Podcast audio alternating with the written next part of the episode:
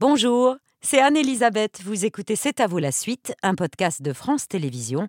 Bonne écoute.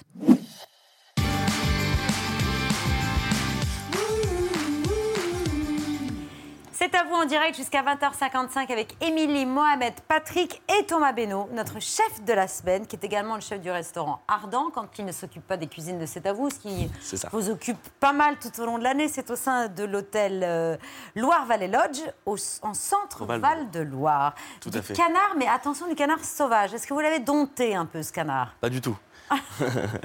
on l'a récupéré, on l'a coloré légèrement, je l'ai légèrement strayé pour évacuer un maximum des graisses animales qui pouvaient rester, pour avoir une belle croustillance. Après, on va venir le nacrer avec une pâte de sarrasin où on a mis le miel de notre domaine, Alors, c'est une crêpe juste ici, que je prends avec les doigts. une crêpe, doigts propres. une galette de sarrasin. Et qui va être émincée en mikado. Exactement, D'accord. Alors, moi, je suis chargée des brocolis. tout à fait. Pince à épiler. La pince, on attrape, on attrape par la queue. on, Ça a une queue, le brocoli? Attendez. la partie un petit peu plus claire, D'accord. on le trempe dans le condiment au sous-bois et dans le sarrasin. Et voilà. Et hop. Oh, c'est d'une simplicité enfantine. Même Patrick pourrait le faire. Et Dieu sait qu'il n'est pas doué en cuisine. Merci beaucoup, cher Merci Thomas. à À, tout à l'heure pour cette magnifique recette du jour. À tout à l'heure. C'est une histoire vraie. Celle d'une lanceuse d'alerte retrouvée chez elle, ligotée sur une chaise. La lettre A scarifiée sur le ventre. A comme Areva, le géant du nucléaire français à l'époque dans lequel Maureen Kearney est déléguée syndicale, engagée dans un combat contre sa direction pour empêcher des transferts de technologie entre la France et la Chine.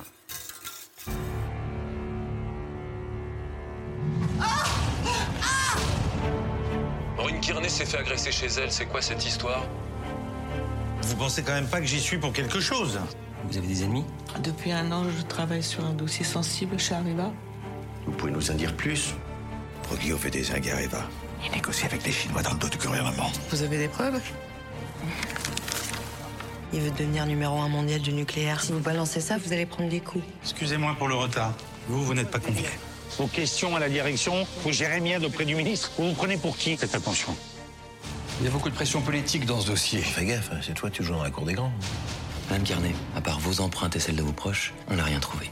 Mais j'étais violée Vous pensez qu'elle pourrait avoir tout inventé? Moi, des agressions sans trace agresseur, j'en connais pas. Et la cicatrice, alors, qui me l'a faite? C'est le même que votre scotch, je n'y crois pas à la version de votre femme. Arrêtez de dire mon scotch. Je n'arrêterai pas tant que j'aurai pas leur peau. T'es vraiment devenu obsessionnel, c'est chiant à la longue. Vous êtes toute seule. Ils se laisseront jamais faire, surtout par une femme. Mêle-toi de tes affaires. Dernier avertissement. Y a rien qui tient dans tout ce que t'as raconté. Vous savez plus quoi faire pour qu'on l'écoute. Tout le monde vous a lâché. Vous passez du statut de victime à celui de suspect. Il est dangereux, ce type. Vous croyez que je vais me laisser intimider par une petite syndicaliste de rien du tout? Je vais vous réduire en miettes. Vous trouvez pas que ça a assez duré? Ce serait mieux de me dire la vérité. Je n'ai pas menti. La syndicaliste, c'est un film courageux et précis, signé Jean-Paul Salomé, dans lequel aucun des noms des protagonistes n'a été modifié et qui retrace l'histoire d'un scandale d'État et d'un appareil institutionnel qui renvoie une femme au silence en l'accusant d'avoir mis en scène son agression. Isabelle Huppert qui l'incarne à l'écran et ce soir notre invitée. Bonsoir, chère Isabelle. Ravie de votre présence ce soir avec l'équipe de C'est à vous pour évoquer ce film qui tient à la fois du biopic et du thriller. Cette femme, elle se battait pour sauver des emplois et tout d'un coup, elle se retrouve à mener un combat qui la dépasse à tout point de vue. Elle sait qu'elle a des coups à prendre, mais elle ne se résigne pas, elle y va. Elle n'imagine pas à quel point. Oui. Elle subit la double peine parce que elle décide de se battre. Il s'agit de sauver 50 000 emplois de cette société dans laquelle elle travaille.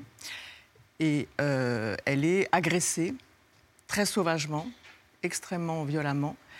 Et à partir de là arrive la seconde peine, qui est qu'on ne la croit pas. Voilà. Et c'est là où ça devient un thriller aussi. Voilà. Vous connaissiez l'histoire de, de Maureen Carnet Pas du tout, non, je ne la connaissais pas, comme beaucoup, je Ouais. crois.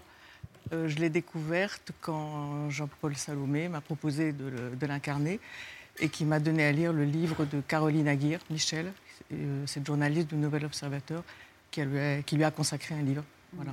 C'est un film qu'on a beaucoup aimé autour de la table de C'est à vous. et notamment Patrick Cohen. Et je profite euh, pour dire que le livre vient de reparaître en livre de Absolument, poche. oui. euh, qui- Ouais. C'est vraiment une enquête euh, à lire. Et cette histoire, euh, dans le film de Jean-Paul Salomé, c'est une histoire édifiante, haletante, traitée avec une audace rarement vue dans une œuvre de fiction. D'habitude, on se contente d'inscrire au générique d'après une histoire vraie, et puis le spectateur se demande ensuite qui est Mâche Pro et qui est Tartampion. Là, non seulement l'histoire est vraie, mais les personnages sont réels et représentés sous leur vrai nom, vous l'avez dit, Lauvergeon, l'ex-patronne d'Areva, son successeur, Montebourg, le ministre, Proglio, le patron de Veolia, son homme de main, l'homme d'affaires Alexandre Djouri et Maureen Kearney, la syndicaliste que vous incarnez, Isabelle. C'est fichtrement gonflé, on va en reparler, mais surtout, comme souvent, avec Jean-Paul Salomé, c'est un très beau portrait de femme et un rôle magnifique vous parvenez, Isabelle, une nouvelle fois à réinventer un personnage. Parce que, avec votre filmographie, on croit vous avoir vu dans tous les rôles, à peu près déjà, euh, dans toutes les situations, et vous réussissez à composer une figure inédite et attachante, avec du courage, on en a parlé, mais aussi des fragilités, et sous le regard admiratif de deux nounours, qui sont Gadebois et de votre, Maison. votre mari dans le film et de Grégory. Gadebois qui était à votre place euh, hier soir ici Oui. même et François-Xavier de Maison qui est un, un camarade syndicaliste Voilà. euh, De la dans le film CFDT. de la CFDT. Ils vous ont euh, aidé, ils vous ont accompagné dans ce, Oui, oui, mon, dans ce euh, rôle, euh, bien ce sûr, que j'appelle oui, de oui. nounours parce qu'ils ont un peu ce rôle de, vrai, de oui, oui. rondeur. Ils sont un peu protecteurs, même si euh, à un moment donné, euh, tout le monde m'apparaît hostile, parce que le- évidemment le problème c'est la, la solitude extrême dans laquelle euh, tout d'un coup elle se retrouve, y compris euh, la suspicion vient, y compris de, de ses proches, de son mari, donc euh, incarné par euh, Grégory Gadebois. Mais ils vont tous entourer, hein, même ceux qui me valent du mal. Hein, Yvan Attal, qui me balance carrément une chaise à la figure. euh, C'est une Marina violence inouïe cette Oui, scène. Ça s'est vraiment passé. Ouais, C'est-à-dire qu'il y a eu de la violence Kernel à ce confirme, point oui, au oui. sein Oui, d'Areva. Oui, oui, oui, ça paraît tout à fait euh, étrange. Euh, Oui, c'est quelqu'un tout d'un coup qui perd complètement ses moyens. Et elle a été agressée aussi de cette manière-là. Mais les enjeux financiers étaient énormes. Le film le raconte très bien. Oui. C'était, c'était un épisode industriel et financier qui a été très violent au cœur même de la machine d'État. hein. Eh bien, pour que ça, euh, évidemment, euh, que ça gêne à ce point, euh, euh, enfin, on ne sait pas d'ailleurs qui ça a gêné, parce qu'on ne sait pas, alors, au jour d'aujourd'hui, qui euh, a commandité euh, Cette agression. Mais il faut croire, oui, que la, la- la somme en jeu était, était considérable. Il y a ce rôle de femme que vous campez parce que le combat de Maureen Carnet était singulier, mais sa manière d'être, d'être, était aussi singulière et c'était un modèle cinématographique très inspirant. Oui, parce que ce qui était intéressant euh, pour l'actrice que je suis, c'était de- de- d'offrir le- au fond le double visage, euh, de, de se mettre aussi bien dans la peau de celui qui la croit que dans la peau de celui qui ne la croit pas, qui est euh, en l'occurrence euh, synthétisé et largement incarné par le personnage joué par Pierre Deladonchamp. L'enquêteur de la gendarmerie. Voilà, qui est, qui est vraiment la, la figure la plus, la plus résistante. Et puis plus tard, il y aura aussi la procureure. Andrea Bescon. Enfin, il y aura toute une série de, de gens particulièrement euh, euh, résistants. Mais ce qui était intéressant, évidemment, c'est c'est- c'est que ce doute, au fond, soit aussi palpable pour le, pour le spectateur, puisqu'elle l'a été pour les, certains protagonistes de l'histoire, et sans doute l'est-elle encore. Mais c'est, oui, oui, le trouble n'est pas complètement. Elle continue à troubler cette femme. Oui, et puis alors il y a des indices, enfin, on- dans ces cas-là, on, on- on- on se sert de, de- des indices de- qui sont soi-disant à leur disposition, c'est-à-dire euh, une supposée fragilité, enfin, supposée Un un alcoolisme euh, du passé, un, un événement qui lui est arrivé euh, euh, plus tôt dans, dans sa vie et qui, de- au cours duquel elle était déjà pas une bonne victime. Mm. Bon, c'est la manière dont elle se euh, rétablit, dont elle se reconstitue assez vite après le- après l'agression.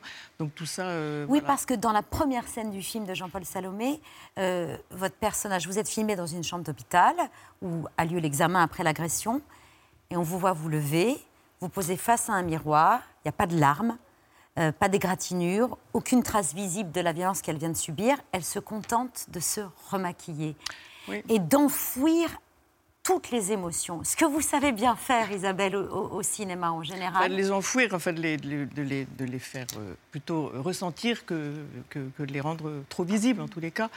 Mais alors, ce rouge à lèvres, oui, c'est aussi, ça ça fait partie de sa, de sa panoplie. Euh, elle, elle est, elle a effectivement, de toute façon, euh, au départ, si je puis dire, et à l'arrivée aussi, parce que Maureen Carnet, elle, elle est toujours comme ça, c'est-à-dire que elle a une certaine, euh, une certaine singularité. disons. Des vêtements colorés. Oui, et alors, et puis alors en plus, elle a un petit peu, sans vouloir sans doute, mais tous les ingrédients de la panoplie un peu de l'actrice mythologique au cinéma, le- la blondeur du chignon un peu Hitchcockien, donc ça tombe bien parce que ça, alimente aussi un peu la- la- l'atmosphère, en tous les cas, sinon la thèse, du moins l'atmosphère du thriller. Le rouge à lèvres, assez, assez voyant. Alors on peut penser que, au fond, c'est aussi pour se rapprocher et, et peut-être ressembler aussi des, des gens de, qu'elle côtoie. euh, le personnage joué par euh, Marina, Marina Foïs, un- Aubergeon. évidemment une certaine élégance, et, euh, mais pas complètement parce que Maureen Carnet, elle est toujours comme ça, même des Oui, années après, c'est sa manière d'être, c'est constitutif de sa personne. Mais moi, j'ai beaucoup emprunté à ça, enfin, enfin pas beaucoup, complètement. On a tout de suite décidé avec euh, Jean-Paul Salomé que c'était la manière dont j'allais apparaître dans le film. Ça aurait pu en être une autre, mais c'était une, une- au fond, elle, elle- elle- elle construit sa propre fiction en étant comme ça, en empruntant à des avec la frange. Et puis une collection de Et lunettes impressionnante. Et les oui. lunettes, voilà. Qui trouble un petit peu le, le regard, comme Oui. toujours, avec les lunettes. Ah oui. Et vous avez toujours trouvé ça intéressant, les lunettes au cinéma? Ben, pas toujours, mais c'est vrai que j'en avais déjà dans l'ivresse du pouvoir, Oui. Oui. euh, particulièrement euh, reconnaissable. Vous étiez une juge redoutable sous oui, la caméra et de Chabrol. oui. oui, Oui. absolument. Et les lunettes, c'est intéressant parce que ça donne une sorte de sécheresse euh, et ça met à distance. euh, Oui, ben, ça, donne, euh, ça fait qu'on n'a pas un accès complètement euh, direct euh, au regard, donc ça, ça, ça alimente aussi la, la suspicion, en Mm. tous les cas, parce qu'on ne sait pas très bien ce qui se cache derrière le, le regard des lunettes, le verre des lunettes. Il y a eu sa manière d'être, donc ses lunettes, sa manière de, de s'habiller qui a joué contre elle, mais il y a autre chose aussi. Il y a la misogynie quand même dont elle a pu être victime. Il y a une citation d'ailleurs euh, euh, sur une des affiches du film qui le résume bien. Ils ne se laisseront pas faire, surtout pas par une femme. Euh, elle le dit elle-même d'ailleurs, euh, Maureen Kearney. On m'a fait passer pour une femme hystérique qui avait tout inventé, manière un peu simpliste de caricaturer euh, son caractère tenace, persévérant, dont on peut voir un extrait. Mr. Kovacs, I am uh, Maureen Kearney. I've come from Paris to. I know. These women have the rights to redundancy payments. Do not forget that you are part of the Areva Group. I couldn't care less about unions. I follow the laws of my own country. One email to Paris, and you'll have to explain this to my boss.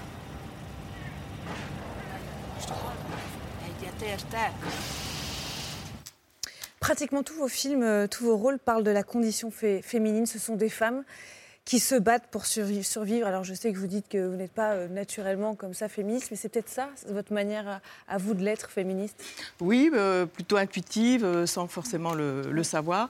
Mais je le sais bien à l'arrivée quand même, mais c'est vrai pas au départ. C'est-à-dire que c'est pas forcément la porte d'entrée euh, qui me fait euh, accéder euh, au film, ou disons d'une manière plus, plus inconsciente. Et...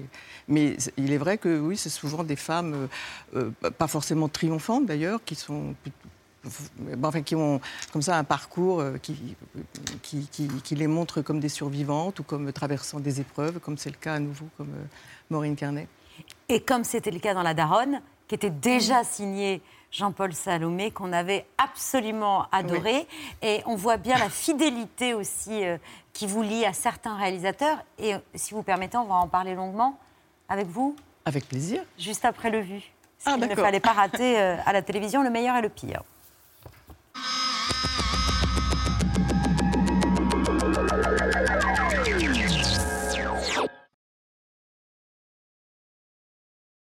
Comme souvent, euh, on doit un peu tout à ses parents quand ça s'est bien passé, quand ça s'est passé normalement. Mon père n'était pas un érudit, mais il, me disait euh, un balayeur et un président de la République, c'est la même chose. Un homme est un homme. Et c'est un principe de base qui m'a formé. Je trouve que c'est- pas- mal comme principe de base. On peut, on peut construire là-dessus. on peut construire. Le bon sens quand même est là.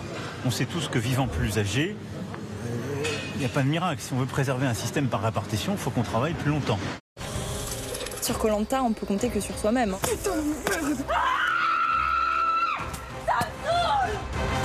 De toute façon, jusqu'au bout, j'aurai confiance en personne. Je pense que j'ai assez donné. Jamais, jamais, jamais un jour de retraite. À mon avis, quelqu'un qui est devant un ordinateur au chaud euh, sur une chaise, c'est complètement différent que quelqu'un qui est à 4-5 degrés ici et debout toute la journée. Ça me dérange pas de travailler jus- jusqu'à 64 ans, mais ici je le ferai pas. C'est très physique et ici il n'y a pas beaucoup de. Enfin, ils le font, mais leur santé est trop abîmée. J'ai un style de vie vraiment euh, parfait, comme on peut dire. Je dors 8-9 heures par nuit, je mange des repas très sains. Je sais que je suis une source d'inspiration aussi pour beaucoup de personnes. Avec ma famille, avec le sport. Donc je suis une femme comblée, mais c'est vrai qu'il me manque ce petit piment, cette petite adrénaline. Ben, c'est le plus grand défi de ma vie, c'est de faire Colanta. La réforme des retraites passe difficilement. Des métiers durs, on est au froid, on se lève de bonne heure le matin. Mais vous prenez un carleur, un électricien. Bien sûr. Ces gens-là, ces gens-là, eux, c'est des... même s'ils n'ont pas une carrière longue, ils ont un, un- un travail très difficile. Mais il ne faut pas être euh, négatif comme ça. Moi, je suis, Je suis, je suis de- volontariste. Et comme le chantait Régine, ouvre la bouche, ferme les yeux, tu verras, ça glissera mieux. 5, 10 ou 20, c'est vous qui décidez, il n'y a pas d'obligation d'achat. Pour être un bon démonstrateur, il faut être tchatcheur et stratège. Je pourrais vendre du sable dans le désert. On ne trouve pas les bouchers, il n'y en a pas. Il y a trop de social. Et délègue la réponse, non sans malice, à la députée de la France Insoumise, Rachel Keke, hostile à la réforme. Madame la députée, monsieur, vous devriez l'écouter. 71 ans, Il je dit- suis encore là, Il dit l'inverse de vous. Lui, il vient de me, je viens de me faire engueuler parce qu'il disait il y a trop de social. Lui, il dit on n'arrive pas à trouver des gens, ils sont trop aidés.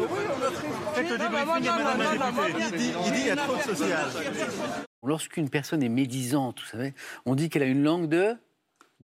C'est une petite phrase qui a bien failli échapper aux caméras. On va essayer de faire faire un petit geste diesel, vous allez voir. Je pense que c'est important dans une période où on a besoin d'accompagner euh, nos compatriotes et en particulier celles et ceux qui travaillent. Un record de sécheresse jamais vu en hiver. 31 jours sans pluie enregistrés. Plusieurs départements sont en alerte. Le manque d'eau pourrait être catastrophique au printemps. Et comme disait le fondateur de la psychologie analytique, Carl Jung, qui donc de nos jours a la parfaite certitude de ne pas être névrosé. Le Parisien a enquêté et explique que LFI, c'est un parti où il y a seulement trois adhérents. Alors c'est un peu étrange comme ça.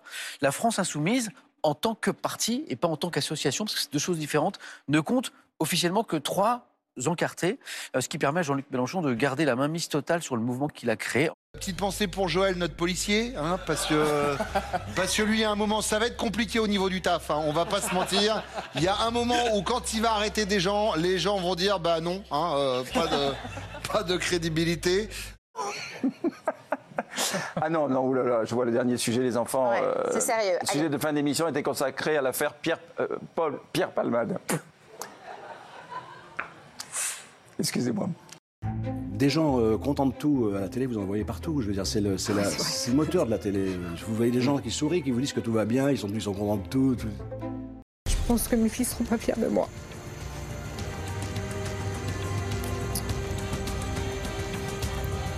C'est ma plus grande déception. De la mousse à raser, du marc de café, de la moutarde, de l'huile, du beurre, du savon liquide, du dentifrice et du fond de teint. Tous les produits qui laissent des résidus et causent progressivement des bouchons dans chacun de vos siphons. Et maintenant, ouvrez grand les yeux. On a ajouté les cristaux Drain Free et de l'eau chaude. La mousse active révolutionnaire a dissous complètement ces tabacs gluants et nauséabonds. C'est magique. Exceptionnel, exceptionnel le but marqué par les Reds. Il faut être architecte pour trouver un angle pareil pour euh, Mo Valérie Pécresse marque les esprits sur TikTok. Cette vidéo, tournée en Nouvelle-Zélande pour promouvoir la Coupe du Monde de rugby cette année en France, est déjà culte. Vinicius qui est parti pour le contre. Benzema, la balle de 5-2. Un Occident, ensuite accusé de tous les maux, lorsque Vladimir Poutine se lance dans une énumération abjecte. Regardez ce qu'ils font avec leur propre peuple, la destruction des familles, des identités culturelles et nationales, la perversion et la maltraitance des enfants jusqu'à la pédophilie sont déclarés comme étant la norme. C'est la norme de leur vie. À Varsovie, dans la soirée et en musique, la réponse de Joe Biden, chef du monde libre. Comme partout en Russie, des courriers sont rédigés en classe puis expédiés aux militaires sur le front. Exercice dicté par la professeure. Comment on appelle le soldat Défenseur de la patrie. Patrie avec une lettre majuscule. Ici, les élèves qui rédigent ces lettres patriotiques ont en moyenne 10 ans. Moi, je dis à nos soldats qu'on les aime et qu'on a peur de les perdre. Poutine pensait que les autocrates comme lui étaient des durs et que les dirigeants de la démocratie étaient des mous. Et puis il s'est heurté à la volonté de faire de l'Amérique et des nations du monde entier qui refusent d'accepter un monde gouverné par la peur.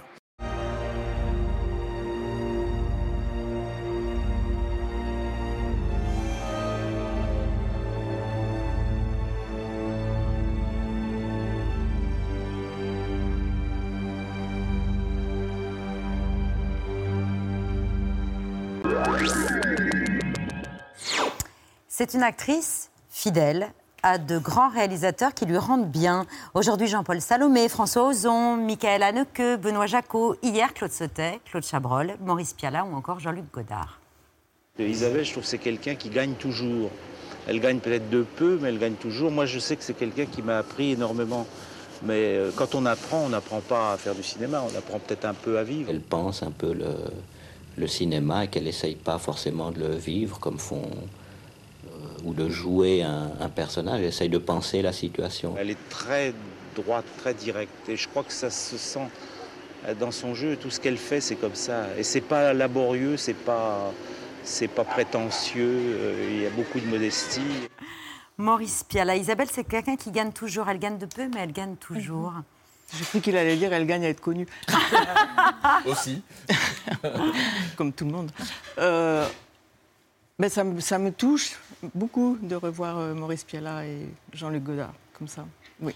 Jean-Luc Godard qui aimait à se décrire comme un général dirigeant ses soldats. Et Oui, oui. être le soldat d'un réalisateur, c'est quelque chose qui vous plaît, Isabelle? Ça me déplaît pas. Ça me gêne pas.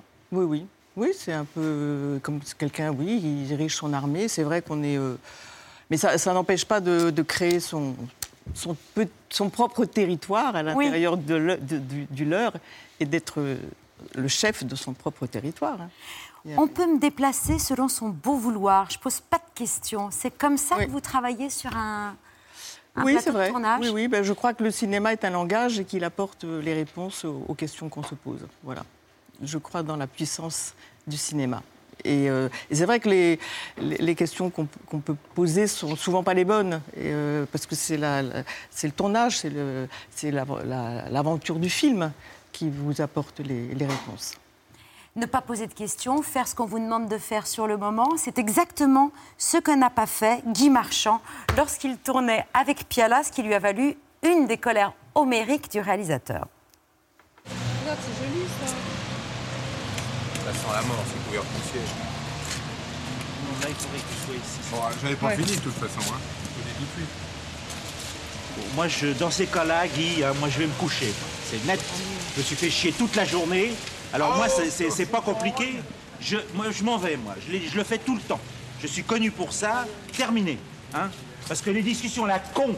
Parce que quand on, est cinéma, quand on fait du cinéma, on est con. Hein on dit, là, il y a une poubelle. Là, il y a nanana. Alors que c'est si simple de faire les choses sans se poser de problème. Mais euh, j'ai le droit, ça fait 5 heures que je m'emmerde, moi. Ah souvenez ouais, non, il, était, il pouvait être très très dur. euh, Maurice. il a été dur avec, euh, avec Guy Marchand, c'est vrai. Oui, oui. je me souviens très bien de cette altercation, absolument. On vous voit impassible. Être actrice, c'est laisser passer les tempêtes pas et pas partie, résister. Bah, bah, ça dépend des tempêtes, évidemment. Il y a, euh, ça dépend. Celle-là, oui, elle était un peu, un peu limite. Mais euh, bah, je crois qu'après, ça s'est arrangé quand même.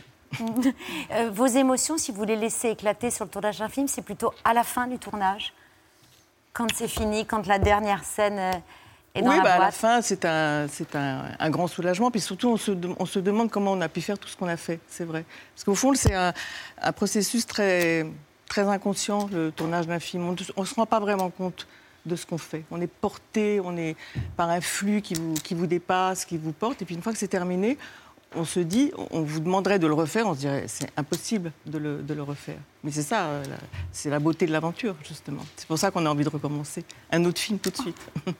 C'est ce que vous allez faire là? Vous avez, vous avez déjà recommencé? Non, je viens d'en terminer un. Là. Ah oui, là? Oui, voilà. Ok.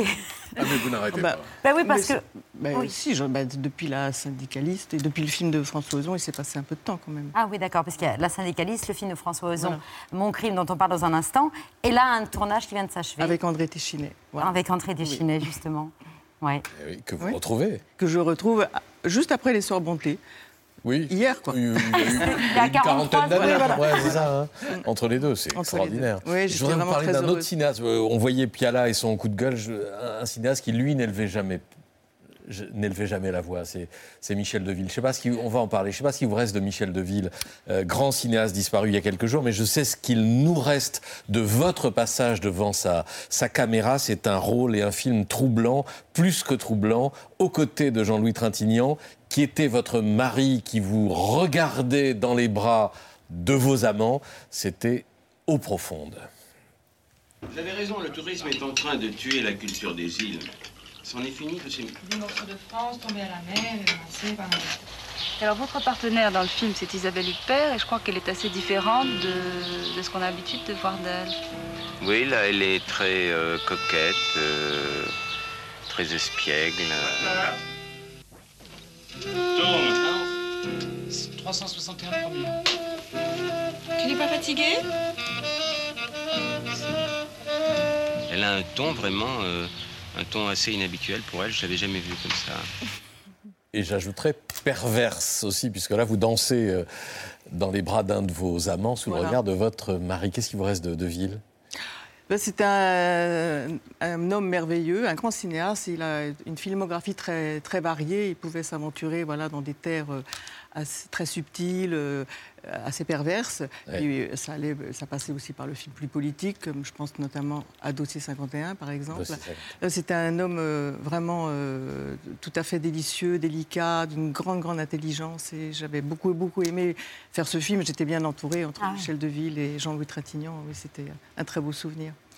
Et c'était euh, effectivement assez, assez retors aussi. Enfin, ça, c'est Patricia Smith qui l'avait imaginé comme ça départ. C'est un roman de Patricia Smith. Voilà. Vous venez de terminer un tournage, mais on va parler de celui donc juste avant. Vous aimez bien ça, ce, ce grand écart entre les rôles, passer du, du triste au joyeux, la des larmes au rire. C'est un peu le cas avec le prochain film de François, François Ozon. Oui. Mon crime qui sort le 8 mars. Vous interprétez une artiste de cinéma muet assez extravagante qui s'est fait voler son crime et qui demande au juge d'instruction Fabrice Lucchini de lui en trouver un autre. On va comprendre avec cet aperçu. Mais alors, qu'est-ce que vous voulez? Je veux ce qui m'est dû, tout ce qu'on m'a volé. Un acquittement tapageur, de la considération et beaucoup d'argent. Je vois, je vois. Un crime passionnel. Bah, ça doit pouvoir se trouver. Un crime passionnel. Attendez une seconde. Tiens, nous avons un veuf à Rolleboise, étranglé dans son lit. Le vol n'a pas été le mobile du crime, puisqu'on a retrouvé 10 000 francs sous son matelas. Eh bien, vous étiez amoureuse de lui, vous résistez, vous l'avez assassiné. Quel âge avait-il? 76 ans. Oh, trop vieux. Je n'aime pas ce crime. Je serais acquitté, mais je n'aurais pas d'opinion avec moi. Donc vous êtes Odette Chaubette, comédienne du muet, mais qui n'a pas su se renouveler quand euh, le son est, est arrivé. Il n'y a que François Ozon qui peut oser vous faire jouer une mauvaise comédienne. Oui, bah c'est, le film, c'est un peu dans la lignée de, de huit femmes avec des personnages euh, un peu caricaturaux, très haut en couleur. Mais, mais au fur et à mesure, comme toujours dans les films de François Ozon, Ozon, il, y a, il, y a, voilà, il y a quelque chose de- d'assez, de très, d'assez fin aussi qui, se, qui fait surface tout d'un coup. Et puis là, c'est effectivement assez particulier. Généralement, on- quand on a commis un crime, eh ben, on fait tout pour euh, qu'on s'en Oui. aperçoive Ouais. pas, mais elle, c'est le contraire. Donc. Il faut, dire que c'est tiré d'une pièce des années 30 de, de Louis Verneuil et que ça a été fait dans l'esprit de, de- de l'époque et Voilà. de ce, de ce théâtre-là. Voilà, avec une reconstitution très fidèle à cette époque-là, avec les costumes. euh, Et puis, voilà, toute un- une panoplie de- d'acteurs, tous plus Ah oui, oui. brillants les uns que les autres. Voilà. Et votre petit côté, Sarah Bernard, quand même, là, non? Oui, bah, c'est venu comme ça, oui. La perruque, euh, la perruque rousse, c'était, oui, c'est, on, on, sav- on- on- on va forcément vers ce genre de, de modèle à cette époque-là, bien sûr. On l'évoque euh, à travers votre filmographie depuis euh, quelques minutes. Vous êtes une comédienne qui a toujours eu un grand talent pour, euh, pour surprendre, tout, tant dans vos rôles que dans vos interviews, assez inattendues parfois. Dis-moi Isabelle, Mhm. c'est un grand jour aujourd'hui Bah oui. Hein, c'est sacré Charlotte Signé Charlotte. Oh, Remarque, c'est sacrée Charlotte, t'as raison. Alors, j'ai pas tort Ah, non, t'as pas Alors qu'est-ce qui se passe dans cette histoire de film Oh, il se passe plein de choses. C'est un film d'aventure, Ouais. d'amour. D'amour D'amour et d'aventure. Un peu tu- policier aussi. Ingénu dans le film Moi, qui euh, Nils Arestrup Non, toi. Non, moi, ingénu, oui. Perverse Perverse. Et alors Les pires, mais très sympathique. Et ta Très sœur sympathique. Sœur. Non. on se fait la bise là pour se dire au Ouais, revoir Enfin, on est- d'accord. Mais comme ça Ok, D'accord, D'accord. ok. Un, Au revoir. deux, trois. Un, Un, deux, trois. Salut. Salut. On Deux. n'a pas beaucoup de temps là. Ouais, allez, merci d'être resté. À bientôt. Hein. À bientôt, tu reviens quand tu veux. Non, vous ne rêvez pas, Isabelle Huppert avec euh, Jackie. Avec Jackie dans qui était chez Platine vous, d'ailleurs, 45. l'autre jour. Exactement. Ouais, c'était À l'occasion d'un DVD sur euh, Platine 45, c'est tous ça. les meilleurs moments. Vous vous souvenez de cette archive? Euh, Celle-là en particulier, non, mais j'aime bien venir chez vous parce qu'à chaque fois, vous, re- vous ressortez des archives qu'on avait complètement oubliées. Parfois, c'est un peu embarrassant, mais c'est assez amusant. Et puis surtout, c'est- ça me fait plaisir parce que c'est le film que- qui avait été réalisé par ma sœur Caroline Huppert. Mais on dit tout le temps que vous êtes bon film. difficile à interviewer, pas du tout. On peut vous Non, faire faire n'importe quoi, euh, faire euh, ronron, papata. Ben là, si j'ai rien à dire, oui, je peux, je peux faire ça. Vous avec le les titre mains. du film, c'était Signé Charlotte. Signé Charlotte. Oui, avec Nils Arestrup et Christine Pascal. Mais on voit souvent des, des unes de presse, des magazines euh, avec des portraits qui vous, euh, qui vous concernent. avec ces titres qui est euh, Isabelle Huppert, le mystère Huppert. Est-ce que ça vous amuse encore? Euh, ça, oui, ça. Enfin, ça m'amuse. Vous en fichez quoi Non, non, non, je, je, je m'en fiche pas. C'est-à-dire que tout ce qu'on peut dire sur soi, c'est toujours, euh, évidemment, euh, c'est un peu une construction. Enfin, on ne se retrouve pas forcément dans ce qu'on dit de vous. Voilà. Donc, euh, ça, c'est plus intrigant que- qu'autre chose, finalement. Mais le mystère, ça donne envie, en tout cas à des réalisateurs ou à des spectateurs, de venir J'espère bien, voir. oui. Ça crée du- J'espère. Ça crée du désir souvent. Faut, oui, faut, faut espérer, en tous les cas, bien sûr. Mais euh, oui, je, je- mais ça va. Enfin, je ne sais pas quoi dire sur ça. Voilà. Mais faites comme ça. C'est le moment où il faut sortir. euh, euh, vous êtes aussi une énigme, en tout cas un mystère ou une source d'admiration pour certaines de vos collègues, je ne sais pas si ça se dit actrices, consoeurs, actrices, notamment Sandrine Kiberlin, euh, qui s'étonnait de votre capacité à accepter des rôles qu'elle serait incapable, elle, d'accepter. C'était euh, en répondant à une interview de Pierre Lescure dans Beau Geste, l'émission de cinéma du dimanche sur France 2. J'ai jamais joué une mort au cinéma parce que ça me fait peur. Parce que je trouve que les films sont toujours. Les rôles sont très près de ce qu'on dégage. Les metteurs en scène, ils viennent vers nous aussi parce qu'ils sentent ce qu'on dégage. Et je me- et j'ai- un jour, là, on m'a dit, mais et elle meurt à la fin, et je me dis, euh, ah, non. j'ai- Vous les refusez Ouais. Oh Alors qu'Isabelle Huppert, euh, que j'adore, meurt. euh, six- elle, est, elle est morte euh, beaucoup dans les films. C'est très drôle. Vous aviez fait une Ah, statistique des films où vous mourrez beaucoup, Une grande actrice. Oui. Vous m'avez posé. Vous mourrez beaucoup Ah oui, oui, cinéma beau- bah, oui, oui, je- bah, beaucoup, oui, oui. Mais alors moi, ça me fait ni chaud ni froid. Et, et Tout ce vieux- qui et m'arrive dans violemment les souvent films. aussi. hein. Oui, oui, bah, autant qu'à faire, oui, autant- au moins que ça soit euh, Oui, vous mourrez pas spectaculaire. quoi, oui, oui, oui. il faut pas, pas mourir pour rien. Mais euh, non, mais c'est vrai que moi, ce que, ce que je joue ne, ne m'atteint pas, pas du tout, du tout, du tout. À aucun moment. Bah, non, bah, vous savez, Jeanne Moreau disait spectatrice et actrice, c'est pas la même chose. Et sans quoi elle avait raison. C'est-à-dire que je, je sais ce que ça veut dire comme spectatrice, parce que je suis très facilement euh, euh, touchée, impressionnée, euh, je, je- je pleure très facilement, je ris très facilement. Mais c'est vrai que, que c'est quelque chose qui se passe un peu en dehors de moi quand, quand je joue. Voilà. Alors, en tant que spectateur, on a aimé La Syndicaliste. C'est en salle le 1er mars. C'est signé Jean-Paul Salomé avec Yvan Attal, Marina Foïs, euh, Grégory Gadebois, François-Xavier de Pierre Deladonchamp. Pierre qui Deladonchamp, joue un gendarme. un gendarme chargé de l'enquête. oui, il n'est pas, oui. Non, pas sympathique. il n'est pas un beau rôle. Euh, et puis, euh, un acteur qui campe Arnaud Montebourg, alors qui euh, est excellent, mais dont j'ai oublié le nom. Euh, je ne Et sais voilà, c'est pas plus, grave, c'est la pas. Gilles Cohen qui joue l'avocat. C'est qui alors euh, Eh ben, c'est un très bon Arnaud Montebourg dans ce film. Puis alors, C'est un acteur formidable. qui- formidable. Et puis il y a Mon crime qui est en salle le 8 mars de François Ah oui, qui est très bien aussi, hein. C'est deux excellentes raisons de vous recevoir ce soir et de vous offrir un dîner, chère Isabelle. Avec plaisir. Et puis on, on va parler des éditions de Minuit avec Mathieu Lindon, le fils de Jérôme Lindon, qui a été ce patron mythique de, ces, euh, de cette maison d'édition qui a beaucoup compté dans la littérature euh, au XXe siècle. Tout de suite, j'étais à ça, Zoé Bruno. J'étais à ça. Bon, Zoé, oh, tu te concentres un peu Ça m'amuse pas l'orga des vacances, hein Mais y a rien qui te choque là Voilà. Vous restez comme ça et vous ne bougez surtout pas, d'accord? Ah, ok. Restez comme ça. Je bouge pas? Oh non, vous ne bougez pas. Mais pendant combien de temps? Je reviens vous libérer dans une heure. Une heure? Oui, ne bougez surtout pas. Ah. À tout à l'heure. Et toi, t'as pas bougé? Non. il est fort, hein C'est à la chaîne son truc. Il a cinq salles différentes où il enchaîne tous les patients. Il pique quelqu'un, il dépique quelqu'un d'autre. Il pique, il dépique. Il pique, il dépique, il pique, il dépique. Il pique et il dépique. Il pique et il dépique, il fait ça toute la journée, le mec. J'avais aucun repère temporel. Autant euh, tu bois des coups avec des potes dans un bar, euh, ça passe hyper vite. Autant une heure à rester allongé sur un bout de parpaing, à regarder un plafond blanc, mais c'est, mais c'est interminable. Interminable. Oui, donc, allez. Et donc, en quelques minutes, je suis passée d'un état de ça va à un état de ça va pas du tout.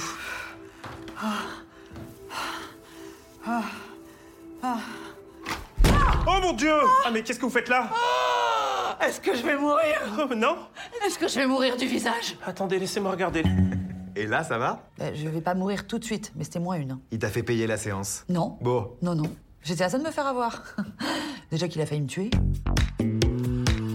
Chère Isabelle, Ah. bienvenue à la table de C'est à vous. On a retrouvé le On a nom. retrouvé le nom Christophe Paou. Christophe un acteur euh, merveilleux qui jouait dans L'inconnu du lac de Alain Guiraudy. Voilà, comme ça le, le trou de mémoire est réparé aux côtés de Bertrand Chameroy et de l'écrivain et journaliste Mathieu Lindon. Bonsoir. Bonsoir. Ravi d'évoquer avec vous, une archive, votre dernier livre consacré à votre père, Jérôme Lindon, grand éditeur du XXe siècle, l'homme qui a dirigé les, les mythiques éditions de minuit pendant 50 ans et découvert plusieurs générations de- d'auteurs, de, Samuel Beckett à Marianne Diaye. Un livre qui est autant autobiographique que biographique parce que votre vie a été innervée par les éditions de minuit. Un exemple, vous avez su que Samuel Beckett était un grand écrivain avant de le lire. Pourquoi? Parce qu'il était invité à, à dîner à la table familiale et on vous disait c'est un euh, c'est un grand auteur. Oui, je- il fallait que je me tienne bien, quoi. que j'étais un enfant, je, je n'avais pas lu ni Samuel Beckett, ni Marguerite Duras, ni Claude Simon, ni Alain Robbe-Grillet ou Robert Pinger, mais je savais euh, ce qu'il en était et que c'était des grands écrivains. Et comme je dis, on a toujours tendance, euh, quand on évoque euh, son enfance, à se dire oui, j'étais petit, alors je me souviens que je croyais que la pièce était énorme, que euh, mon lit était trop grand. Non, mais là, je dis, ces écrivains, c'est pas parce que j'étais petit qu'ils étaient grands, en vérité. Ils étaient grands tout court. Ils étaient grands, oui. Mais vous avez, ce qui vous fait dire que vous avez une, une enfance à la, à la façon du petit Nicolas. Oui, je, je disais ça parce que, le, comment dire, c'est-à-dire que tel que euh, qu'on le voit comme ça, c'est comme si c'était quelque chose de tout à fait extraordinaire, alors que pour un enfant, euh, c'est pas tellement extraordinaire, c'est pas plus extraordinaire que, que- disais-je, que quand euh, le papa du petit Nicolas invite son patron à dîner et que le petit Nicolas, il se dit, il faut pas faire d'idiotie, quoi. Sauf Il que là, faut pas faire honte, quoi. Mais même si vous avez des réflexions à la, petite, à la, petite, euh, à la façon du petit Nicolas, puisque vous entendiez Samuel Beckett parler, vous disiez mais comment il peut être un grand auteur alors qu'il parle si mal le français avec son accent irlandais si fort C'est pas qu'il parle si mal, parce que je lui faisais le crédit quand même de se débrouiller. Mais euh, c'est vrai qu'il avait un très fort accent, et moi j'ai toujours eu une audition telle que les accents, j'ai du mal à les entendre.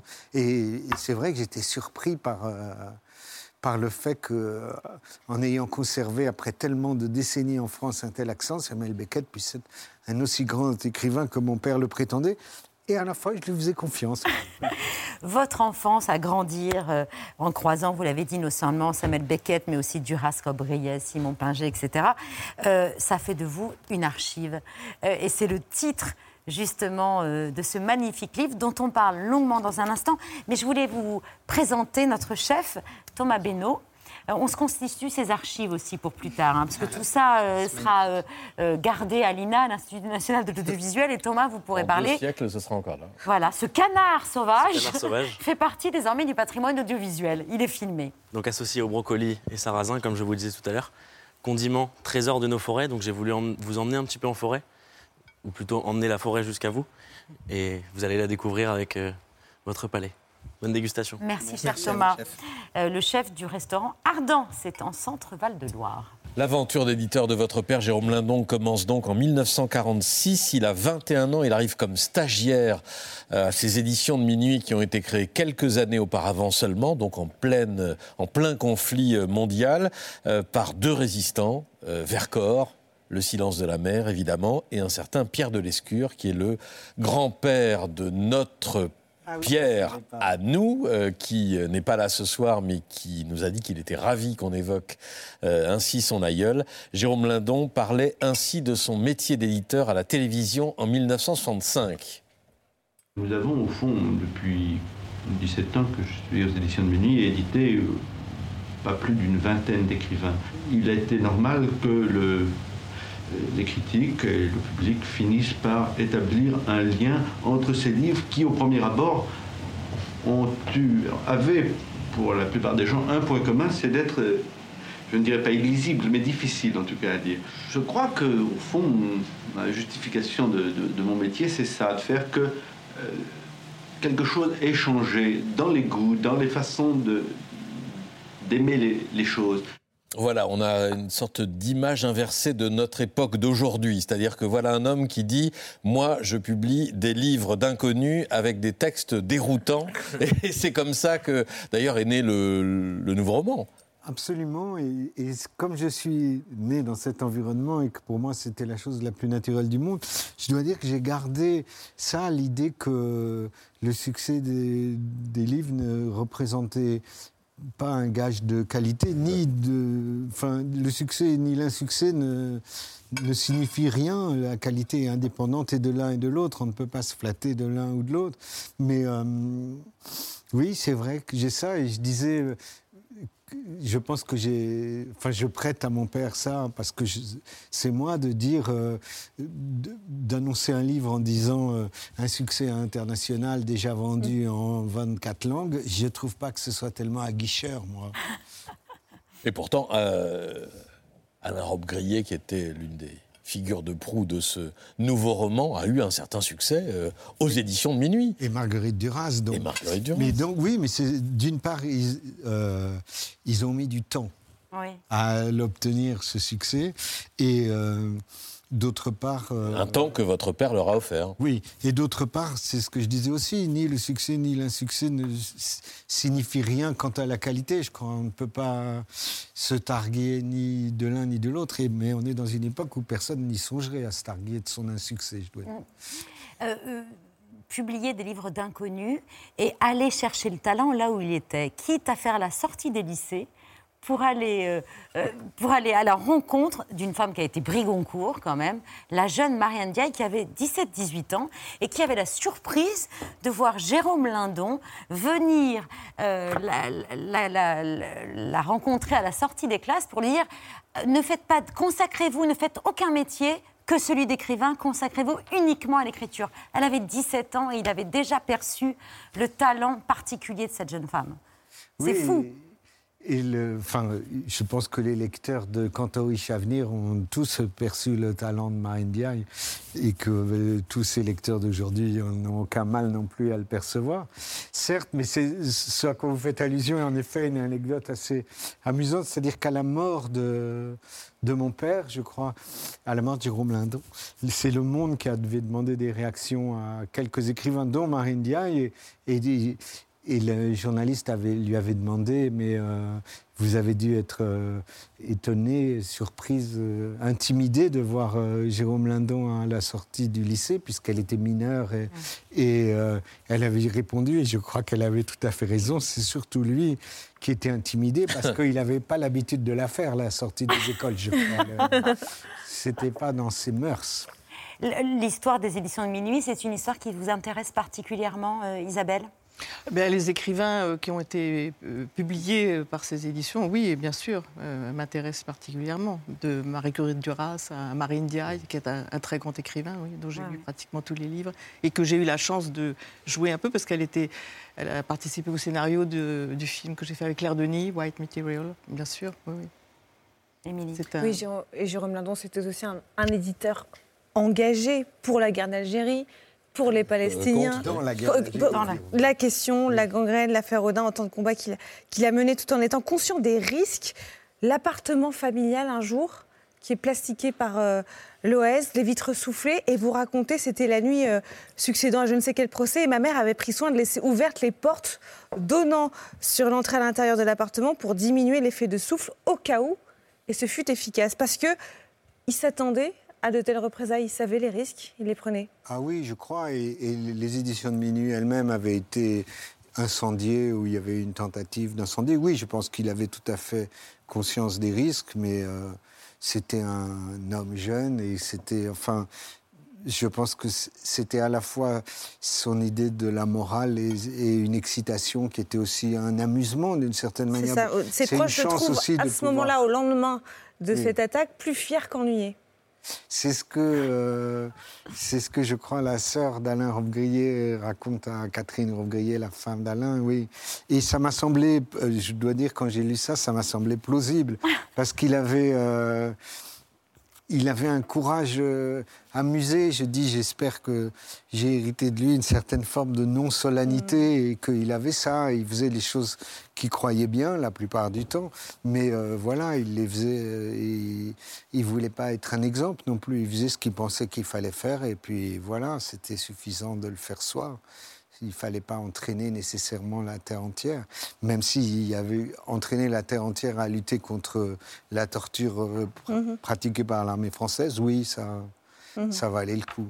On vous avait déjà proposé euh, d'écrire la biographie de votre père, c'était en 2001, juste après euh, sa mort, et vous aviez accepté, mais pour une raison surtout, c'est c'est afin que personne d'autre n'écrive la biographie de votre père. Assuré que moi, je le ferais pas. Je- J'avais aucune idée, envie de le faire, ça se posait absolument pas. Je me suis dit, si je dis oui, au moins ça règle la question, personne d'autre ne le fera. Mais euh, parce que j'avais une idée des biographies euh, pas fameuses. Et puis je pensais pas du tout que ça se poserait pour moi de le faire. Mais d'un autre côté, même mon acceptation n'avait pas dû être très convaincante parce que l'éditrice qui me l'avait proposé n'a plus jamais donné de nouvelles. hein. Un père que vous n'avez d'ailleurs jamais appelé papa? Non, c'était pas le nom qu'on lui donnait. On l'appelait Jérôme comme, euh, que- comme faisait Samuel Beckett ou Marguerite Duras ou Alain Grillet. Même là, vous dites Jérôme Lindon dès que vous. euh, vous Oui, mais lui. c'est difficile de dire papa aussi, d'un autre côté, même si je l'avais fait. Mon père, oui. Ici, oui, mais mon père, ça, c'est ça que je dis d'habitude. Et pourquoi vous publiez chez POL Parce que je publie chez POL depuis des siècles, parce que j'avais publié mon premier roman chez Minuit, aux éditions de Minuit, mais avec tellement d'histoires et sous pseudonyme que... Vous avez bon, préféré mettre de la distance. Et que le deuxième, euh, quand j'ai compris qu'il ne le publiait que, aussi que sous pseudonyme, je me suis dit c'est une situation grotesque de, de, de publier sous un pseudonyme sans l'avoir choisi soi-même quand même. Et donc j'ai été chez POL et je pense que c'était une excellente raison et par rapport à mon père et par rapport euh, aux éditions POL qui ont été euh, un refuge, un accueil, je ne sais pas, euh, qui ont été ce que je fantasmais que pouvaient être les éditions de Minuit, mais qui n'ont pas été dans la réalité, alors que les éditions POL l'ont été dans les faits. quoi. Une archive, c'est paru le 5 janvier, donc aux éditions POL, et vous citez cette très belle phrase prononcée par la rabbine lors de l'enterrement de votre père. Il aurait détesté qu'on parle trop de lui, mais il aurait vraiment détesté qu'on n'en parle pas assez. On doit juste archiver comme il le faut. C'est vraiment un magnifique. Euh, magnifique, euh, une magnifique archive, Euh, voilà une, une biographie à hauteur d'enfant, à hauteur de fils, euh, témoin de ces 40 années de littérature absolument passionnante. Je me permets de- d'en faire le cadeau à Isabelle. À Isabelle. Euh, J'ai très envie de le lire et je suis très heureuse de le recevoir en votre présence. Merci. Mais ravi de vous avoir réunis tous les deux autour de la table de C'est à vous. On se quitte comme tous les soirs avec les actualités de Bertrand.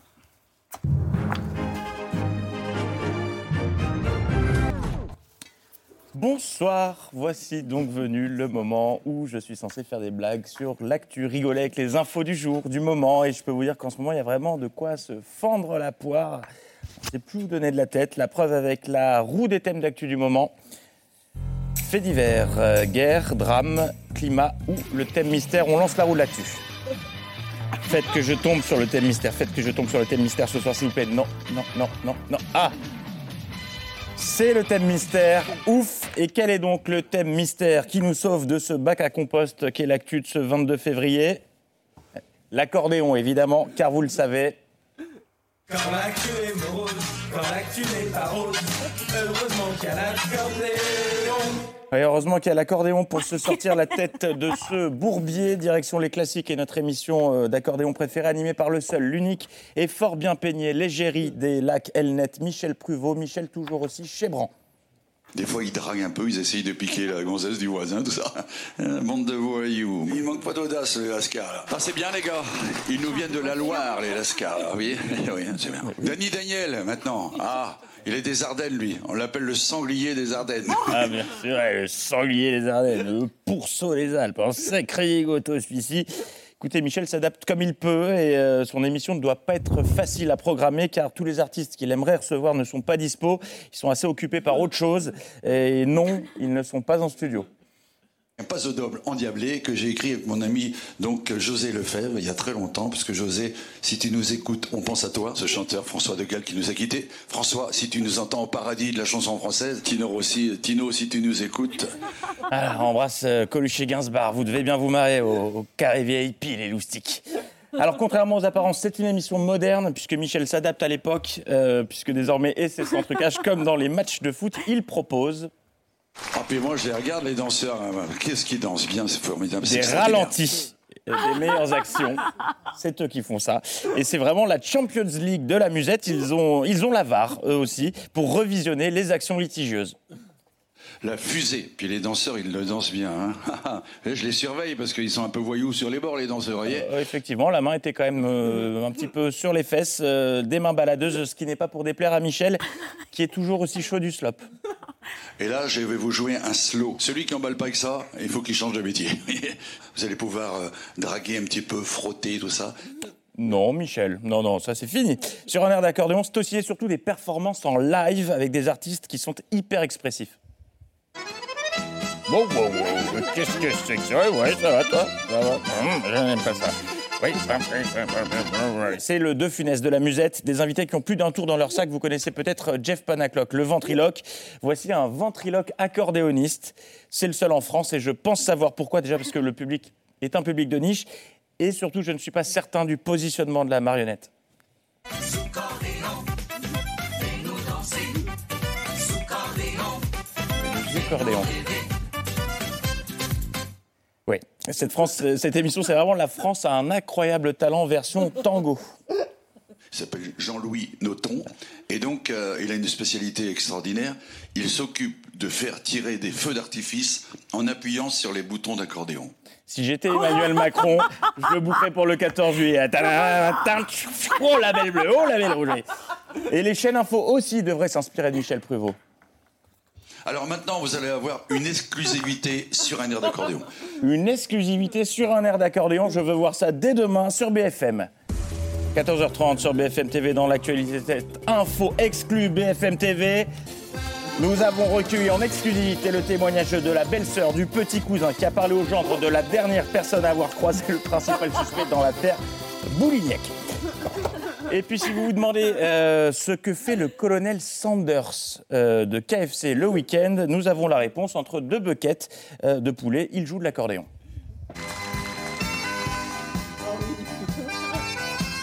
C'est lui. Je savais pas qu'il avait un nom. Si, si. Fin de cette page musette qu'on rouvrira dès que l'actu sera de nouveau plombante, euh, c'est-à-dire potentiellement dès Où demain. est-ce qu'on peut voir sur un air d'accordéon? Alors, sur plusieurs canaux, vous pouvez regarder cette émission en ligne sur Internet, vous pouvez la regarder sur IDF1, sur la TNT, mais également sur WEO, le réseau des Hauts-de-France. Si tu veux apprendre, tu peux t'entraîner chez toi. Voilà. Avec l'instrument. À part ça, faisons un détour du côté de chez Fabien Roussel.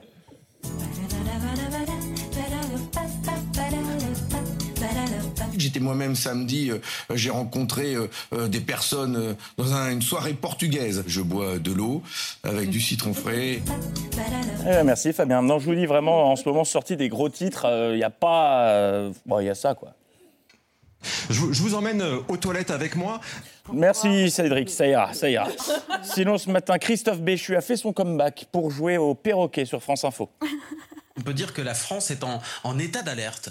La France est en état d'alerte. Dès maintenant, vous appelez les habitants de ces territoires à faire attention. Dès maintenant. Ça, c'est inédit, si tôt dans l'année. C'est inédit. C'est obligatoire que l'eau de nos toilettes soit de l'eau potable. Ça, c'est obligatoire. Et en termes de guerres. subventions. Et en termes de subventions. Mais je veux dire d'un point de vue légal. Mais d'un point de vue économique. Ah, c'est con. À un près, il gagnait, c'était un sans faute.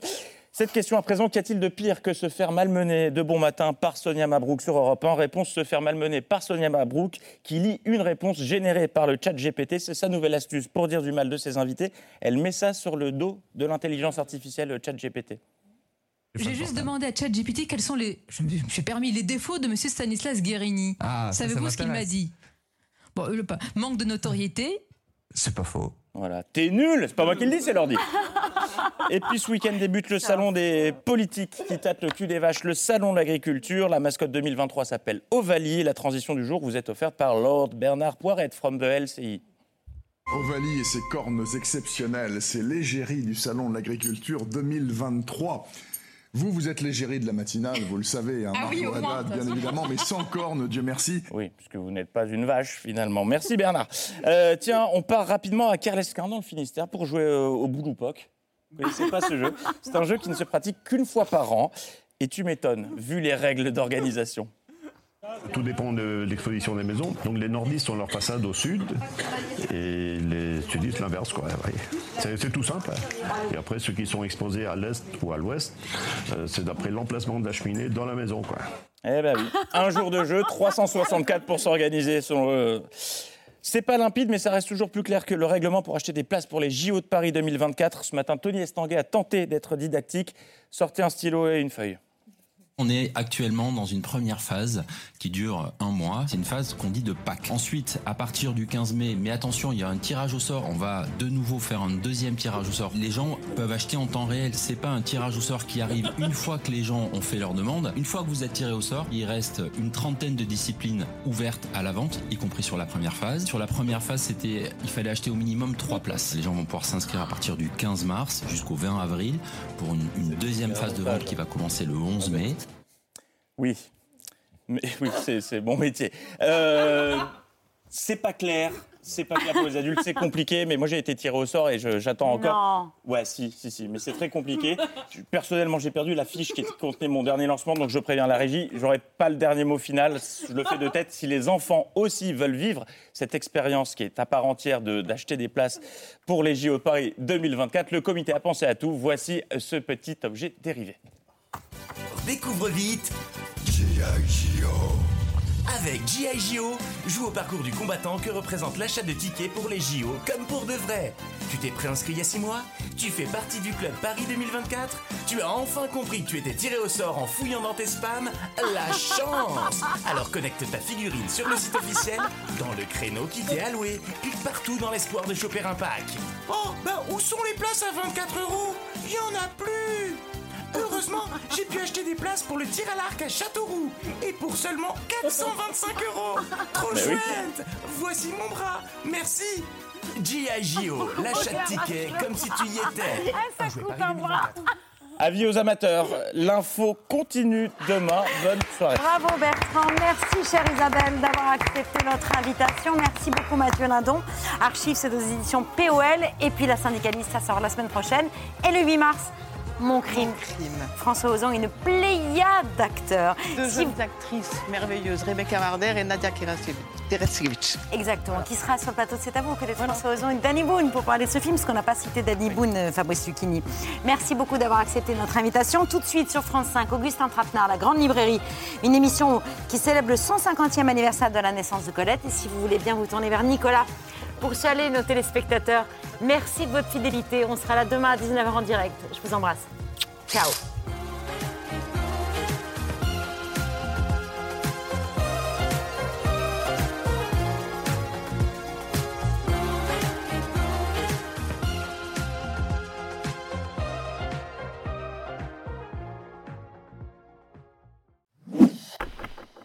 Merci d'avoir écouté ce podcast de France Télévisions. Pour ne rien rater de C'est à vous en audio, vous pouvez vous abonner à tous nos podcasts sur votre plateforme d'écoute favorite dans la rubrique C'est à vous et en vidéo, le replay bien sûr, c'est sur France.tv. À très vite.